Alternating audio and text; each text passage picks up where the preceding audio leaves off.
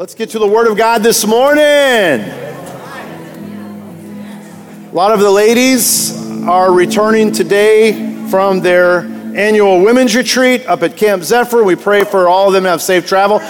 some of you, no, we're not. Oh, everybody's back? Okay, so they uh, broke early? All right.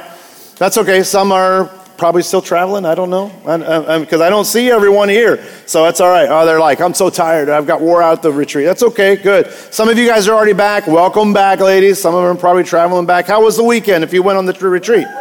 Pretty good? All right. Good. All right. Yeah. That's good.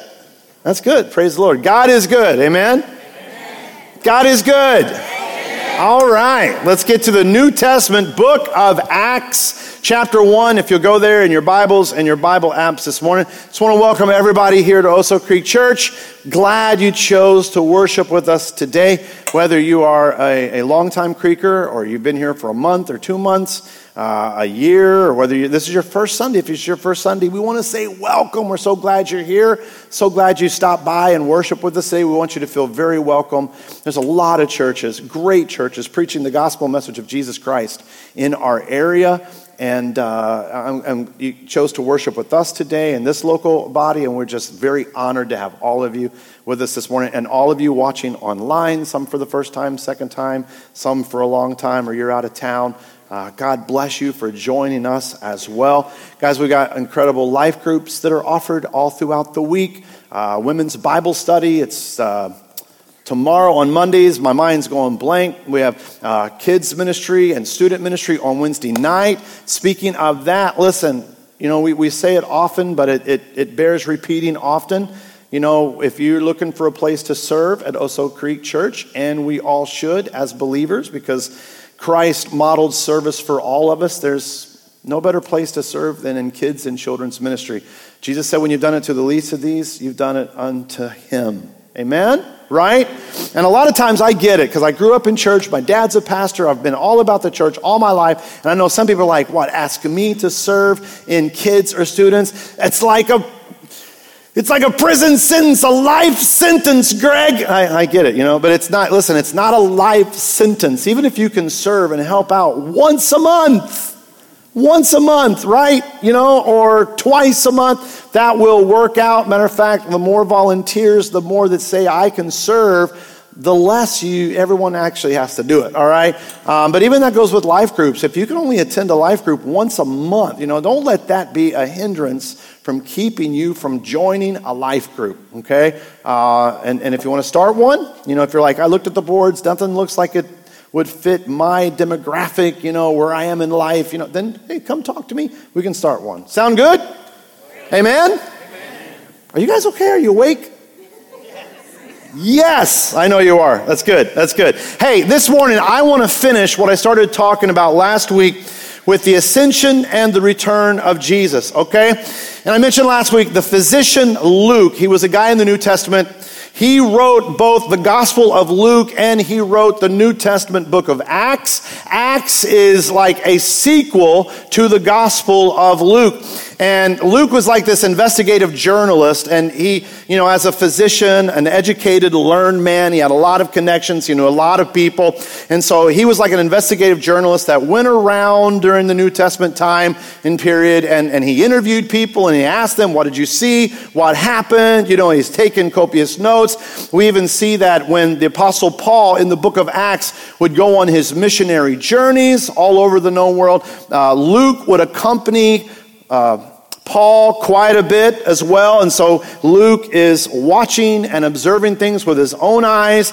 And, and he writes down this record in the Gospel of Luke of, of what happened during the time of Jesus, his miracles, what he said, what was going on while Jesus walked this earth. And then in the book of Acts, he recorded the establishment and the actions of the early church, the first church. All right? I say all that because it's important to note that Luke records the ascension of Jesus when Jesus rose back into heaven, okay? Not only here in Acts chapter 1, or Acts, yeah, Acts chapter 1 that we're going to read in verse, verses uh, 9 through 11, but he also writes about the ascension of Jesus in his gospel, uh, Luke chapter 24, verses 50 through 53. So I want us to revisit our text from last week and let that be our text again today. Acts chapter 1, verses 1 through 11. And this guy by the name of Theophilus, uh, that's a really cool name. I like that name, by the way. Uh, Theophilus. Uh, yeah, it's not common anymore. Anybody, any Theophiluses out here today? Theos? Any Theos? That's okay. Uh, but Theophilus, Luke was writing his gospel and the book of Acts for this guy Theophilus to let him know, hey, this is what's going on, this is what's happened. So, Acts chapter 1, verse 1. In the first book, he's talking about of his gospel, Gospel of Luke, O Theophilus, I have dealt with all that Jesus began to do and teach until the day when he was taken up after he had given commands to the Holy Spirit to the apostles whom he had chosen. He had presented himself alive to them after his suffering by many proofs. Jesus proved that he was alive, appearing to them during 40 days and speaking about the kingdom of God. So from the resurrection to when Jesus ascended back into heaven, the time frame was 40 days. And while staying with them, he ordered them, these are the apostles, the disciples, his followers, not to depart from Jerusalem, but to wait for the promise of the Father, which he said, You heard from me. For John baptized with water, but you will be baptized with the Holy Spirit not many days from now. Uh, that's a promise of the Father, not just for the apostles and the early church, but for us as well. Okay? So when they had come together, they asked him, Lord, will you at this time restore the kingdom to Israel? He said to them, It's not for you to know the times or seasons that the Father has fixed by his own authority, but you'll receive power when the Holy Spirit's come upon you, and you will be my witnesses in Jerusalem and all Judea and Samaria and to the end of the earth. That's empowered living by the Holy Spirit. And when he had said these things, as they were looking on, he was lifted up, and a cloud took him out of their sight. And while they were gazing into heaven as he went, behold, two men stood by them in white robes and said, Men of Galilee, why do you stand there looking into heaven? This Jesus who was taken up from you into heaven will come in the same way as you saw him go into heaven. So last week, I talked about the first part of our text. About as Jesus, you know, was, spent 40 days showing proofs of his resurrection, eating with them, talking with them, teaching them, commanding them, giving them, you know, uh, final instructions, so to speak. You guys know, like the Bible that we have, B I B L E. Yes, that's the book for me, the Word of God. I said, you know, basic instructions before leaving Earth. You, how many of you guys realize that acronym? Yeah? Three of you? Well, now you all know. And as G.I. Joe said, knowing is half the battle, all right? G.I. Joe. Yeah, all right, go Joe. Yeah. Basic instructions before leaving earth. So Jesus was depositing into his followers and the apostles and the disciples for 40 days after he rose from the dead, okay?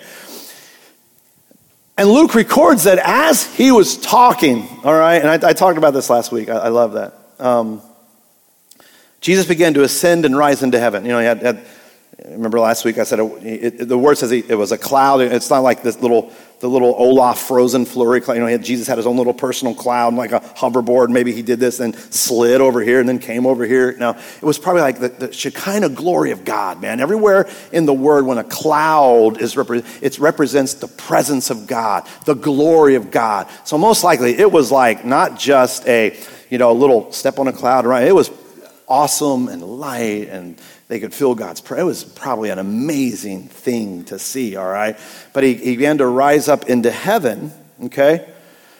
And, and I talked about last week how, how Jesus ascending back to heaven uh, with the Father was a good thing for all of us. Tell somebody next to you, it's a good thing. That was a good thing. Tell them. Come on, testify this morning. Testify, everybody. You know, testify. It was a good thing because as Jesus ascended, the Holy Spirit descended and is with us presently all the time, everywhere, helping us, teaching us, walking with us, guiding us, convicting us, leading us, filling us, empowering us, baptizing us in, in, into power, all right? Helping us to live like Christ after the Word of God.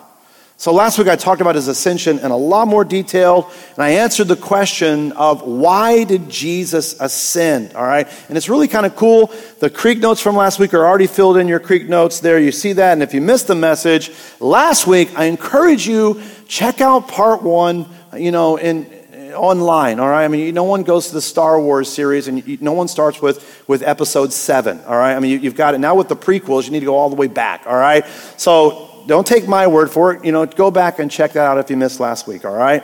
But this week, how many want to be encouraged today? How many want hope today? I'm going to be a hope dealer, all right? Come, what I'm talking about is hope. It's hope and it encourages me, all right? This week I want to finish what we started, you know, last and, and continue with verses 10 through 11, all right? So picture as the disciples, I, I, I, I made mention of this, as they were like watching Jesus ascend to the sky, in, ascend into the sky, watching him. Hi, babe. You guys made it. Kyler and Megan, they made it. You guys are right. They said you guys get it. Yeah, we may have more women joining us today. That's all right. Okay. Uh, where was I? ADHD. There we are. Just being transparent. Ah, that's it. So as the disciples, I knew it was there somewhere. As the disciples watched Jesus ascend, and I talked about a, a balloon that I that, that escaped out of my truck last week, but but I was also thinking when I grew up, and my dad's a pastor, my dad or my mom, somebody had this great idea for a you know church togetherness thing. They, they called it uh, balloon liftoff Sunday. Anybody ever been in a church where you have a balloon liftoff Sunday? It's where everybody in the church, even the kids, we all filled out an index card with, you know, an invitation to come visit our church. It was like an evangelistic thing, okay? Outreach. Uh, and, and they, it was asked, if you find this card, please, it was post stamped and everything, mail it back to and have the church address and please indicate where you found this card, okay? Everybody had a card, and you filled out your name, and then you tied it to a helium balloon. We had all these helium tanks, and everybody at the end of the service went outside in the park. We're talking like a lot of balloons, all right? And we count. My dad counted out one, two, three, you know, whatever, and we we let the balloons go. And then, you know, whoever found the card, if he signed it, who, whoever's card came from the farthest distance won like a big prize. I think it was like a big family Bible, all right? But I just remember even as a kid, I mean, we're talking massive amount of balloons just lifting up and going and going and going and going and going. And I'm, and I'm like, I wonder if that one's mine. And then, and then we waited for weeks, and yeah, people sent back the cards. You know, it's pretty cool. But I wonder if that's, I often when you see these kinds of things, was that what the apostles did? Or just like watching till Jesus got like little bitty, and, and then John's like, no, it's a bird. And he's like, no, that's still Jesus. No, I, that's Jesus over here. You know, and, and then all of a sudden, two guys, bam, just like that, standing in front of them, wearing white robes, okay, dressed in all white. These angels appeared right in front of them and said that, hey guys, why are you like gazing, mouths open, staring up into the sky, all right? Jesus is going to return the same way that you just saw him ascend.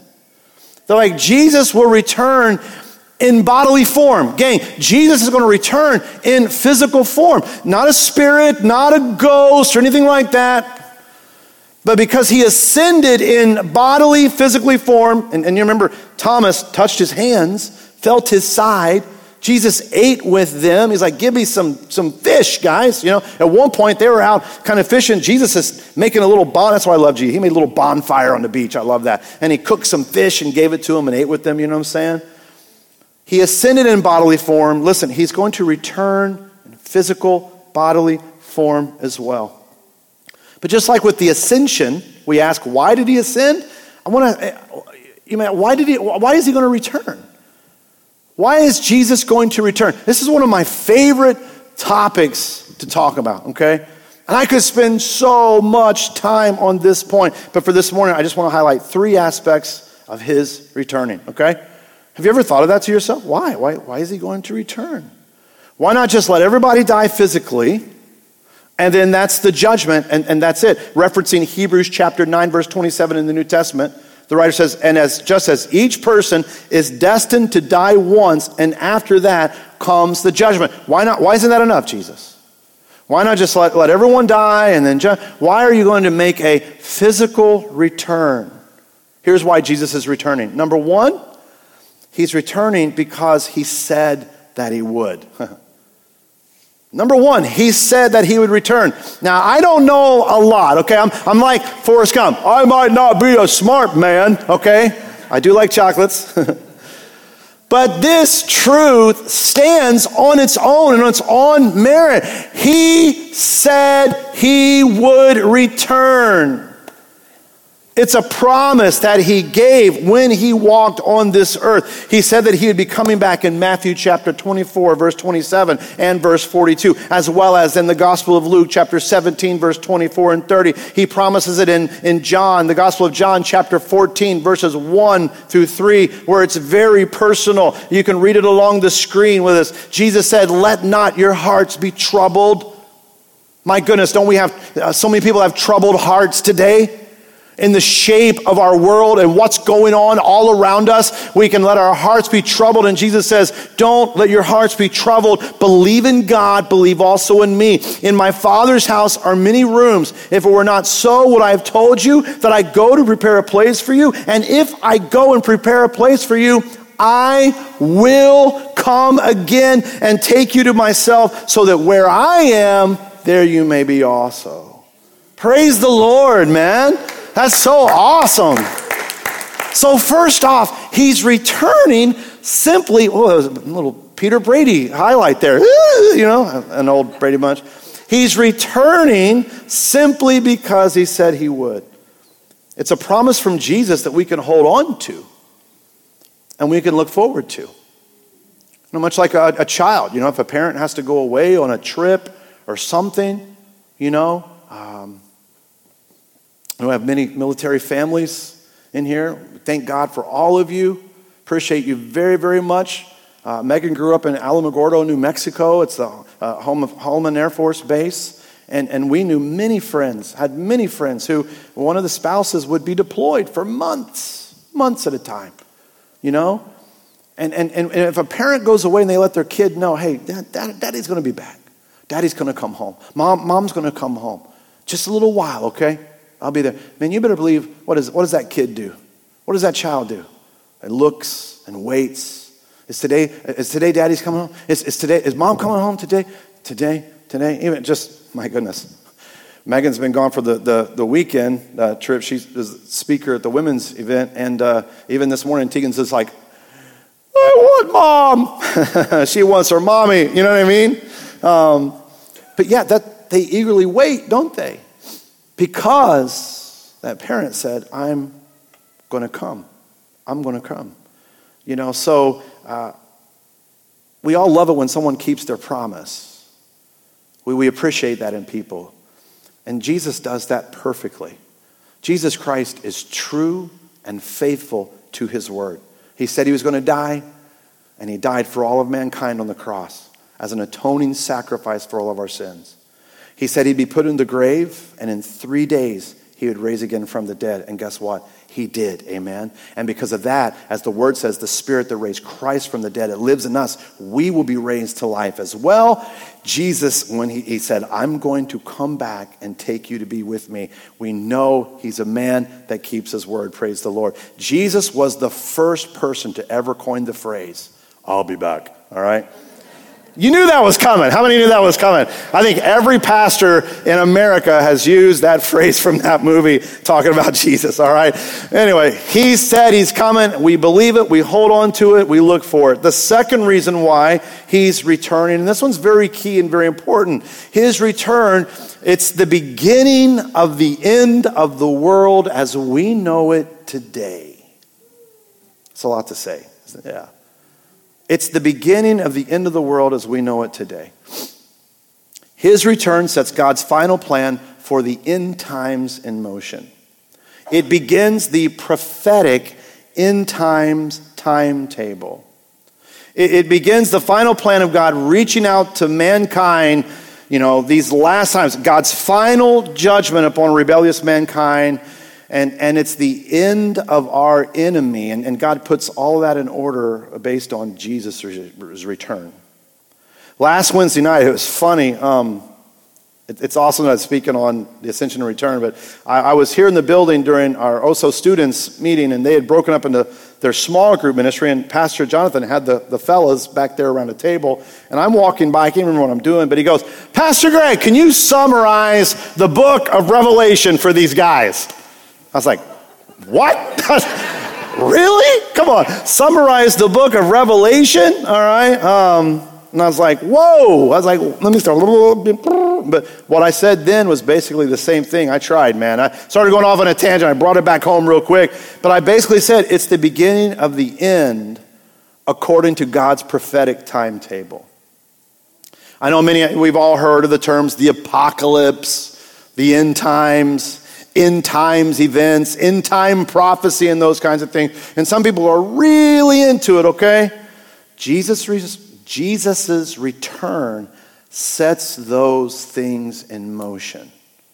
His return is the beginning of the fulfillment of God's final plans. I mean, it's, it's prophesied in the Old Testament a lot. Jesus talks about it, especially in Matthew 24 and 25, and the entire book of Revelation is all about what I'm talking about. I once did a 22 to 24 week series on, the, on all of this based on the book of Revelation. It was wild, man. It was a long time, but it was interesting. How will we, how will we know he's returning and setting all this in, into play, you know? Jesus gives plenty of signs and things to look for in, in the Word of God, seasons and elements that, that are going to be happening that will signal for us hey, it's time to look up. It's time to look up. And without going into a lot of detail, the, the, the, Bible talks about two specific ways that Christ is going to return. There, there is the, the, what's commonly referred to as the rapture, where he catches the, the saints or the believers away, you know, and that's where they, they will meet him in the air. The Apostle Paul talks about this in, in 1 Corinthians and also 1 Thessalonians, all right?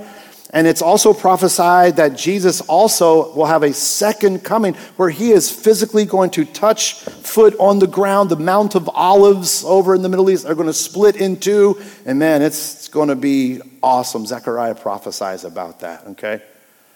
And I know there's a lot of believers that get into debate, especially about the, the tribulation and the second coming of Jesus, and they'll believe in like, you know, there's the pre-tribulation coming of Jesus where it start, you know, before the, the Antichrist and all that is revealed. And some believe there's scripture uh, precedence for the uh, middle of the tribulation where he's going to come and do that. And some think it's at the post. I personally believe there's way more scriptural evidence for the pre-tribulation aspect of that, okay? But the thing to focus on is this, because we can get in all kinds of debates.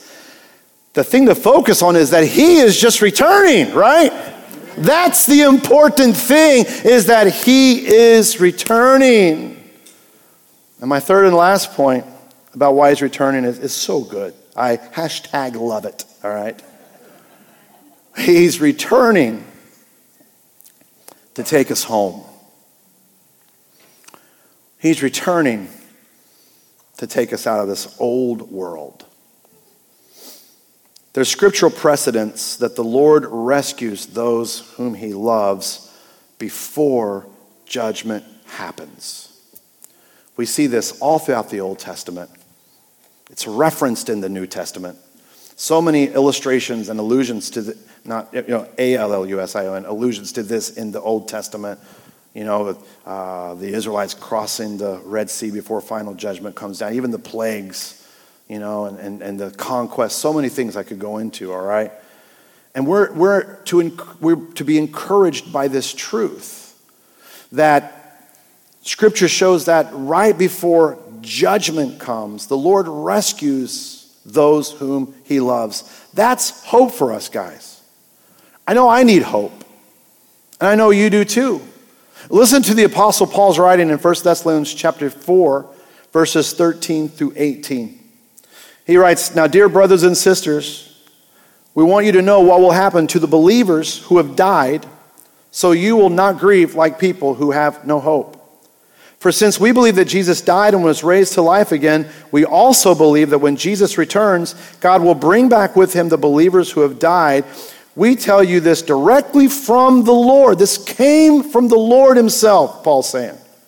We who are still living when the Lord returns will not meet him ahead of those who have died, for the Lord himself will come down from heaven with a commanding shout, with the voice of the archangel, with the trumpet call of God. First, the Christians who have died will rise from their graves, they'll rise with, with new perfect, uh, immortal bodies. All right. Then verse 17, he writes, Then together with them, we who are still alive and remain on the earth will be caught up in the clouds to meet the Lord in the air. Then we'll be with the Lord forever. He's talking about the rapture there. But verse 18, he says, So encourage each other with these words.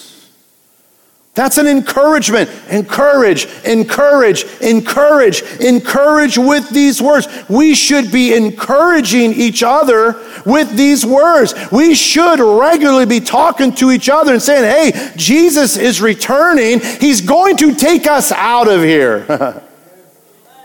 when is the last time that you've encouraged somebody with those words? When's the last time you personally have been encouraged by those words, right? The Apostle Paul, he's like, hey, man, don't shirk back. Don't be afraid. Don't be timid. No, encourage each other with these words about the Lord's return. But I know that when we start talking about end time events and the apocalypse and thunder and the judgment and the wrath of God and Jesus' return, man, it could be scary. it could be scary. Man, when I know growing up, man, when I was a kid, the return of Christ used to scare me. Thinking about it frightened me. Uh, I, I, I, I, talked about this, I think it was the Revelation series, uh, the Seven Letters Revelation series uh, last year, but it was a story of me growing up, man. I had a dream that my dad was pastoring, and if you remember that, just play along nice if you remember telling me this. This is for the benefit of those that didn't hear, okay? Uh, but it, it was, uh, it hit me hard. That's why I still remember it. But I was sitting in the, the pew with my mom, and my, they were singing, and my dad was up there, and everybody, everybody else just started, you know, raising up, you know, just, oh, you know. And I started looking around, and Old Greg ain't going nowhere. He's still sitting here in the seat. What's wrong with Greg? But I got real scared. I started reaching for my mom's ankle, you know, and started dropping. I'm like, no, no. Man, I woke up just like that. You better believe I hit my knee right away and said, Lord, I'm so sorry for everything. You know what I mean? I started repenting for things I'd never even done before because I was just so scared. I wanted to make sure I was going to go when Christ came. Woo! It was scary. Anybody else ever, when you were a little scared, uh, you know, when, when, yeah, I know Megan's talked to me about it. She couldn't even, couldn't even talk about eternity because it would scare her so much. But you might even be an adult, and that's okay. The thought of this, you're like, dude, that's just kind of scary, okay? And a lot of times when, when it is a scary thing, it's because we don't fully understand the return of Christ. But when we literally look at it in Scripture and fully understand it, it's not a scary thing at all. His return is a thing of blessed hope for the believers. Praise God. His return is a thing of blessed hope for the believers. For the believer who is actively following Christ, living for Jesus instead of themselves. They've taken up their cross, denied themselves. They're following Jesus, as Matthew says to do in Matthew 16 24. The, the return of Christ is something to look forward to every single day. It's an encouragement for us, and it should give us hope. It should give us hope. Why?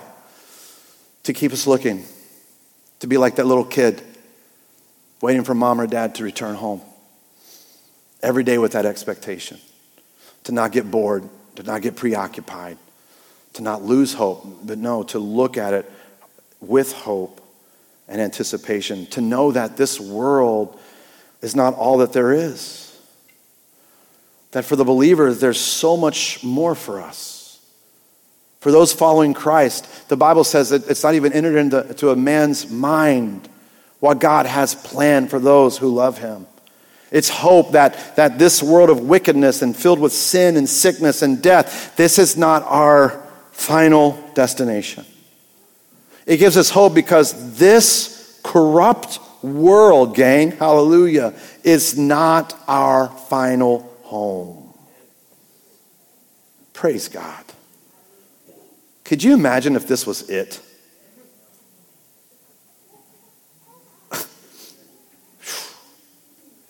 Our sports team is always letting us down. No, just kidding. Dallas, uh, Cowboys. Uh, sorry. just kidding. I'm just kidding. I've been a Cub fan all my life. Anyway. Colts. No, but can you imagine if this was all there were, all that there was to look forward to?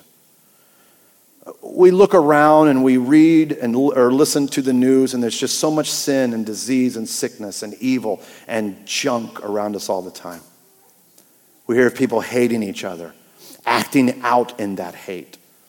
Crazy stuff going on today. We hear of you know countries fighting each other violence aggression sinful living alternate unbiblical lifestyles people calling evil good and good evil isaiah 520 Let's face it, gang, it's been said over and over, we're no longer a Christian nation. What this means is that only, only a few decades ago, Judeo Christianity was the fundamental bedrock and, and element of our society. Prayer was okay, Jesus' name was okay, church was good, the Ten Commandments were honored and displayed. People went to church, honored church, they honored the Word of God, they honored the Bible, they honored and looked forward to Jesus, right? And it's not like that anymore, is it? Right? We now live in a post Christian society. People want to ridicule the church. They want to be a part of it. They don't want people praying in public. They don't want to use, they don't want people using Jesus' name in public. The Ten Commandments has sadly been removed all over the place. Church is a foreign thing to so many people today, and that's what Jesus established. And now, instead, replacing all that, there's political correctness, sexual equality, marriage equality. Now, pseudo gender equality is slowly being pushed to the normative of the day. And God's word is being compromised from those within the church for political, expediency and for non biblical inclusiveness. Gang, the reality is it's all around us, and it's all here because of the sin in the world. It's all here because of our sin. Our sin. And let's face it, life can be hard, right? Life can be difficult, stressful, complicated. We have a lot of questions in this life. There are great days and seasons, of course, but there are also, you know, the equality of, of bad days and bad seasons that fill up our lives. And seemingly bad things happen to good people. Although the Word of God in Jesus shows that not anyone on this earth is truly good. Isaiah writes about it, and Paul writes about it in Romans 3. We've all sinned. We've all gone our own wicked way. We've all fallen short. No one is really good, okay? But, but we do ask, you know, why do, why do seemingly these bad things happen to people who are, you know, seemingly good? Because of sin in the world. Because of sin.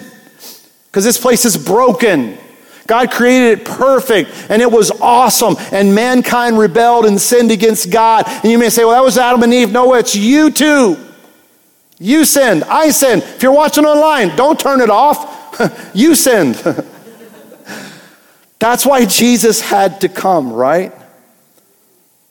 To rectify our sin problem. But living on this rock in this world can be rough and difficult. But because of all of that, it should get us to look up and to expect Christ's return. As the scripture says, look up and see your redemption drawing near. One day, God's going to make it all right. One day, God's going to perfect everything again. It's at this time, though, in the middle, we're waiting and we're looking for God to do what He wants to do and for Jesus to come down and take us home. I heard thunder. Maybe he's coming right now. Woo! That'd be awesome. No, no. either, either I'm not, either I'm not good, or that was not the return of Christ. But guess what? None of you are. You're all still here too. So it's like, no. Praise God. Listen, we shouldn't. I about pulled my Achilles right there. We shouldn't get used to life down here. Please listen to me. Settled complacent, comfortable. When's the last time you were longing for your eternal home? When's the last time when you're saying, Man, Lord, I'm ready to go home? And even when we face death, a reality for all of us, whether it's ourselves or someone that's close to us, gang, this should remind us of our eternity and for those living for Jesus, there's a place prepared for us by Jesus himself that we read about in John 14. If you're following Christ, Christ is making a, pra- a place for you right now. Think about that. Right now. You may have, man, praise God for you that have that $3 million home in here. And if you do, you can take me out to lunch this afternoon, all right? Um, it will pale in comparison to what Christ is preparing for you. You know, often Megan and I, we love, you know, we've done this for a long time. We'll go to, you know, like one of those, those ooh, bourgeoisie neighborhoods. You know what I'm talking about? You know what I mean? And, and you go, what do these people do all the time? You know, you wonder and all that kind of stuff, you know, and, um, and I'll remind myself, don't covet this. Don't be jealous for that. What Christ has waiting for you far surpasses anything like that, right? And listen, the struggles and hardships and tough times and the pain in life, it's there as a constant reminder to us and should constantly remind us this is not our final home. And I believe that's why the Lord allows some hardships in our lives so that we won't get settled. We won't get used to this life, so that we will long for where our true home is. I remember Megan teaching through the book of Jeremiah one time in the Old Testament, and that was her key point. It was so bad, it was so horrible, and what happened to them. And, and then she paralleled that out to us at how our lives can be so tough. It's a reminder that this is not our final home. Paul writes in Philippians chapter 3, verse 20, that our citizenship is in heaven. It's in heaven. And as believers living for Jesus, we're just pilgrims and nomads wandering through, journeying to our final destination. And while we're here, you know, God created us, God knows us, and He places us on this earth for right here and now to follow His word, to live for Him, to be a light shining in the darkness. That's what we're called to do. And I, I talked about that not too long ago. Remember, we had everybody, you know, turn on your flashlight, we have the dark. That's what our call is to do. Philippians chapter 2, verses 15 through 16. This is not in your Creek notes, but you can hear it. The Apostle Paul writes, Live clean, innocent lives as children of God, shining like bright lights in a world full of crooked and perverse people. Hold firmly to the word of life. Then, on the day of Christ's return, it's going to be awesome. That's what Paul's writing about. And he says, Then when Christ returns, my work with all of you guys, getting you to try to live like Christ, is not going to be in vain, okay? So even expecting the return of Christ, it's not what's commonly called escapism, you know?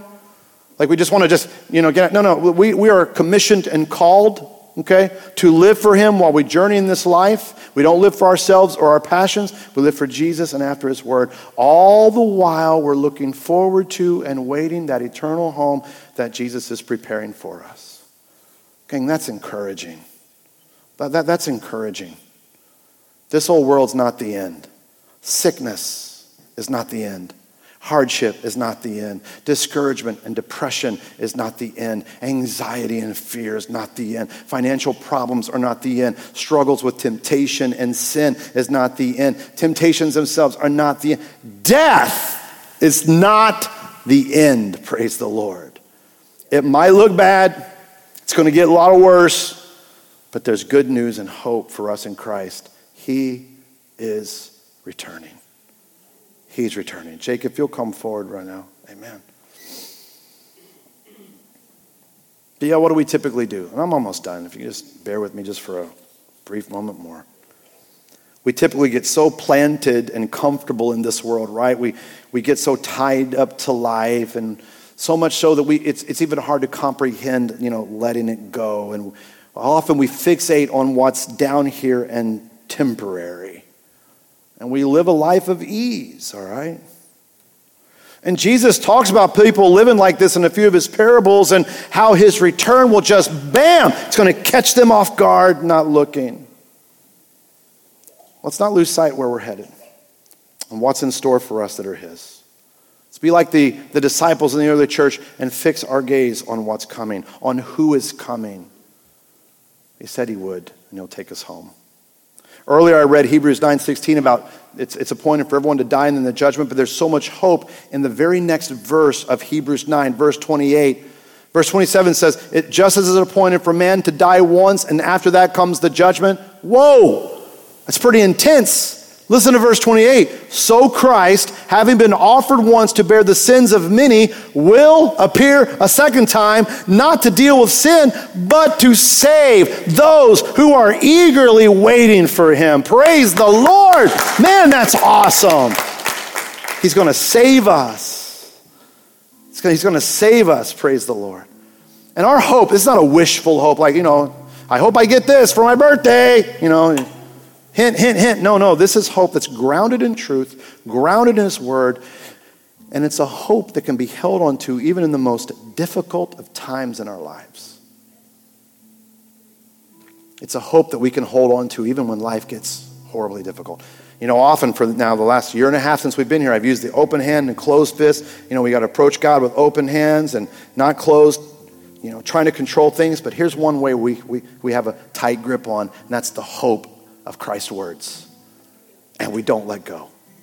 Jesus is the only one who has walked this earth, said what he said, backed up what he said he would do with his death and resurrection, and then he said he's going to return.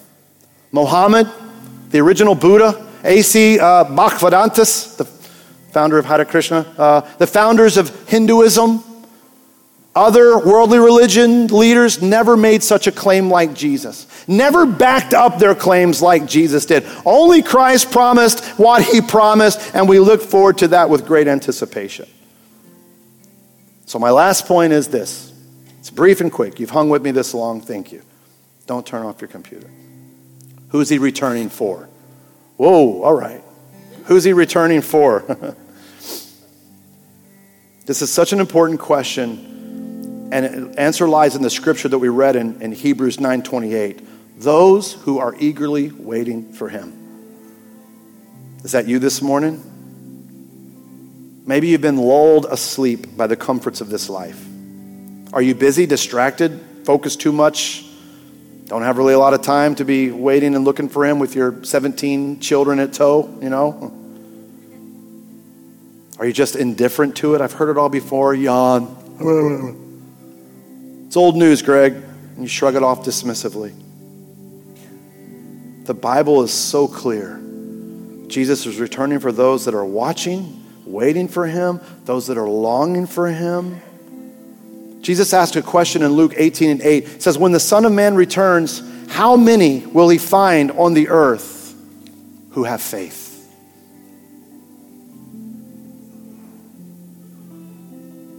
Sadly, there's going to be those like the foolish bridesmaids in Matthew 25, waiting for the bridegroom. And I've used this illustration, this parable of Jesus before. They're supposed to be watching for the bridegroom to come and receive his bride. They have their lamps and their oil ready to light the way and announce that he is here. But the foolish ones thought that the bridegroom had delayed his coming. It wouldn't happen, or it's going to happen later on another day. So they got bored, preoccupied with other things, got busy doing whatever they were doing, looking at reels, looking at TikTok. Who knows? They fell asleep. They weren't watching, they weren't ready, and when the bridegroom came, the, the door was shut, they were shut out, they were left out. Jesus said in Matthew 25, 13, Watch therefore, give strict attention, be cautious and active, for you know neither the day nor the hour when the Son of Man will come. Are you watching? Are you a believer who's waiting for Jesus? Why I asked you this morning are you a believer? Not just a believer where you know about Christ in your head, but you, you know him in your heart. You know him as your personal Lord. You know him as your Savior. You've said yes to him. You've recognized that he's the only way to eternal life, and you want in through him. You see, he's calling out to all of us this morning. He's here now. He wants to live in our lives He wants us to surrender our hearts to Him. Even if you've been serving Him for 40 years, He wants re surrender. It doesn't matter what you've done, how you've lived your life, it doesn't matter who you are. Jesus loves you. He loves me. And He invites us to come to Him and allow Him to infiltrate our lives and change us through the presence of the Holy Spirit in us. We can receive His grace, His mercy, and His love as we call upon our Savior, surrender to Him, and make Him our Lord. Maybe that's you this morning. Maybe you've never surrendered to Christ. You've never changed your direction. That's what repentance means. So I'm not going to live like, I, I don't want to live for myself or the world and that junk anymore. I, I want to live for you and after your word, Lord, and I want to ch- be changed to live like you. Paul says if you confess with your mouth that Jesus is your Lord, you believe in your heart that God raised him from the dead, you'll be saved. The Apostle John writes in 1 John if we confess we're sinners, he's just and will forgive us and cleanse us from all of our sins. Jesus said in John 5 24, those who listen to my message and believe in God who sent me have eternal life. That's you. Believe this morning. Believe. Say yes to Christ. Say, Jesus, I want you to be my Lord. I want you to be my Savior. I want to live for you. Forgive me of my sins. I want a new life in you. And for those of you that are going or watching online, you're going through a difficult season whatever that may be physical, emotional, financial, spiritual, relational. Listen, take hope in Christ today. Let his peace guard your heart and mind, Philippians 4 7. Be filled with the Holy Spirit and let Christ's presence be real to you through the difficult time that you're going through. Psalm 34, verse 18 says he's close to the brokenhearted. And I ask, are you ready? Get ready because he promised he's coming. He promised he's coming. My last scripture is Titus 2 11 through 13. Check this out. For the grace of God has been revealed, bringing salvation to all people. And we are instructed to turn from godless living and sinful pleasures. We should live in this evil world with wisdom and righteousness and devotion to God, godly living while we look forward with hope to that wonderful day when the glory of our great God and Savior, Jesus Christ, will be revealed when He appears at His coming. Praise God. He's coming. He's coming. Amen. Lord, I just pray that you would prepare our hearts, that you would touch us, speak to us this morning. Holy Spirit, move in the heart of men and women and children and students that are here right now. Lord, touch us where we are. Bless us. For that one, Lord, who's never turned to you, or maybe they've been lulled to sleep, maybe they've walked away from you for a short bit. God, bring them back home. Let them call upon you as their Savior and Lord. Let this be the day where their real life starts and they say yes to you, Jesus. Holy Spirit, don't let them leave without acknowledging you, Jesus, as their Lord and Savior and saying, Hey, I, I believe what Christ did for me. I believe in Him. I want to live for Him. And for those, God, this morning, their present reality finds difficult times, heartbreak and pain. And life's not easy. Holy Spirit, let hope arise in their heart.